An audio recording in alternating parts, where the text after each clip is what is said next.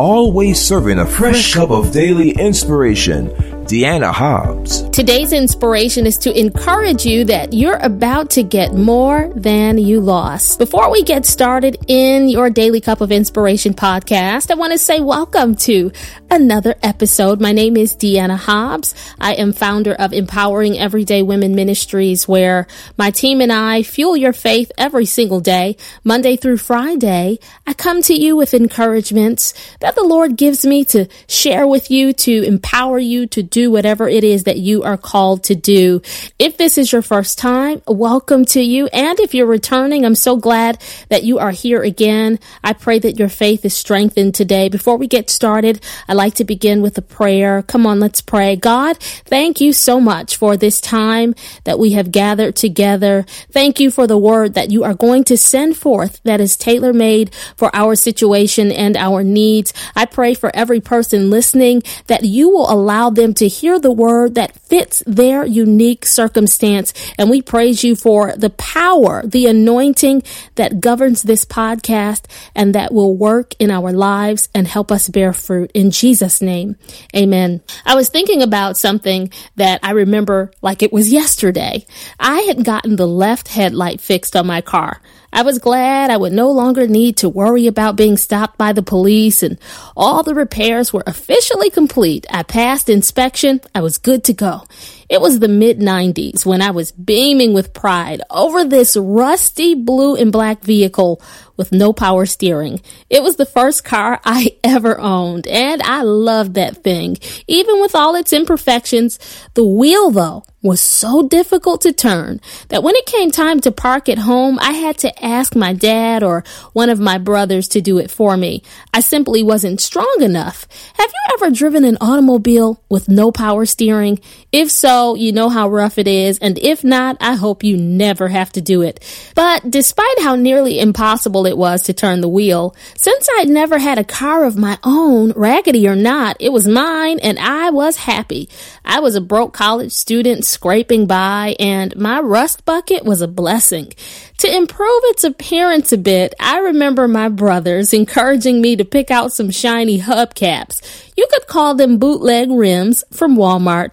They told me I was styling with my shiny wheels and my rusty car. I wasn't so sure about all that, but I did like the way the accessories looked on it. Well, the very day I got everything right with my two door hatchback. My sister Chevette asked me to borrow it to make a run. I said, Oh, sure. I was getting dressed to go somewhere, and since she'd be back shortly, I was happy to oblige her. Well, a few hours later, one of my cousins, Joey, knocked at the door of the house and he said, Hey, your sister was in a bad accident. Now, at first, because Joey was extremely silly and always joking, I thought he was just playing, but no, he was serious. He told me the car was totaled and that Chevette was pretty banged up and she was at the hospital and he had come to take me. When I got there, I went to Chevette's bed in the ER at Erie County Medical Center. We just call it ECMC here in Buffalo. And I walked behind that multicolored pastel curtain and she was lying there. Oh my goodness, she was so swollen. She had dried blood on her face and she was wearing this brace on her neck. It was terrible. I had never seen her like that. And I remember the first words Chevette said to me were, I'm so sorry about your car. I didn't mean to crash it. Somebody hit me out of nowhere. And I was just watching as these tears of pain and remorse fell from her eyes. I was crying too because it was awful seeing her in pain like that. And I said, girl, I'm not worried about that car. I can get another car. I'm just glad you're okay. Though I was sad, of course, to learn that the small automobile I had spent all my little pennies on was gone what I had left was by far more important. I could get another car, but not another sister. And I was thankful God spared Chevette's life. I still had her. You know, there have been other seasons when my losses were much bigger than a beat up old car. When my husband and I lost a baby after I miscarried in my second trimester. That was hard. When Kenya lost his job, back when he was the sole breadwinner in our house and we had just brought our second child home. She was two weeks old. That was hard. When I lost my mobility in my left arm and hand and lost my health and the ability to take care of myself for months after surgical complications, that was hard. Loss feels hard and, and sometimes we mourn our losses, but at some point, you've got to stop hanging on to that pain and you've got to stop looking in life's rearview mirror and focus on what's ahead and focus on the fact that you serve a God who's able to restore, renew, and do something even greater. Many times it can be like the children of Israel felt when God used Moses to free them from Egyptian slavery under the heavy hand of Pharaoh. Their captivity was finally over. There were certain things they enjoyed in Egypt, though that they lost along their desert commute to their prophesied destination. In Numbers 11 and 5, when the Israelites were in the wilderness being fed with manna, which is bread from heaven, and in Hebrew it means, what is it? They couldn't stop reminiscing. They were longing for that Egyptian cuisine. They said, we remember the fish we ate in Egypt at no cost. Also the cucumbers, melons, leeks, onions, and garlic. But they didn't have all of those familiar things anymore. What they were left with was something unfamiliar. Even though it met their needs, they felt like, what is it? Sometimes God will carry you through a season and bring you into a new territory or a new experience or a new opportunity or a a new challenge he'll allow to come into your life. And you'll be saying, God, what is it? What is this? I've never been in this position before. I've never felt this way before. I've never been challenged in this manner before. And when you're going through your manna, what is it season? It can be very uncomfortable, particularly if you're stuck in yesterday, romanticizing where you came from when God is trying to get you to embrace your new day and envision where you're going to. For Israel, a new season was coming. That was going to be better than their last. Their latter would be greater. They were headed to the promised land, a land flowing with milk and honey, as the word of God describes it. Things were about to start looking up. A big shift, a change, an improvement was on the way. They were getting ready to walk into their inheritance, enjoy their own land, and be tremendously blessed. They were frustrated, but they were about to get more than what they lost.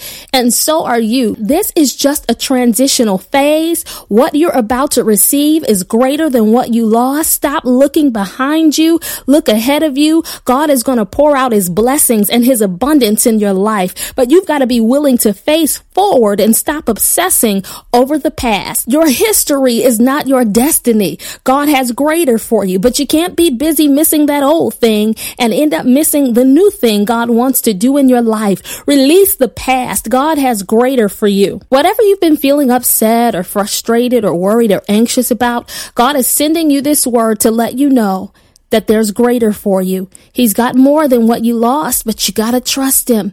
Move forward, progress in your thinking so you can experience progress in your life. To help you do that, I'm starring one of my favorite go-to verses to help you get unstuck into your cup of inspiration. And it's found in Isaiah 43, 18 through 19 in the English Standard Version. And it says, remember not the former things, nor consider the things of old. Behold, I am doing a new thing. Now now it springs forth. Do you not perceive it? I will make a way in the wilderness and rivers in the desert. As you drink down the contents of your cup, the word of the Lord has come to empower you today and to fortify your spirit and to help you remember who you serve and what he has in store for you. There's a greater blessing for you, a greater season of prosperity. God is increasing you and what you have lost, some of it he's going to restore and some things he's going to renew altogether. Whatever it is that you're trusting God for, know that He's going to do exceeding abundantly above all that you can ask or think according to the power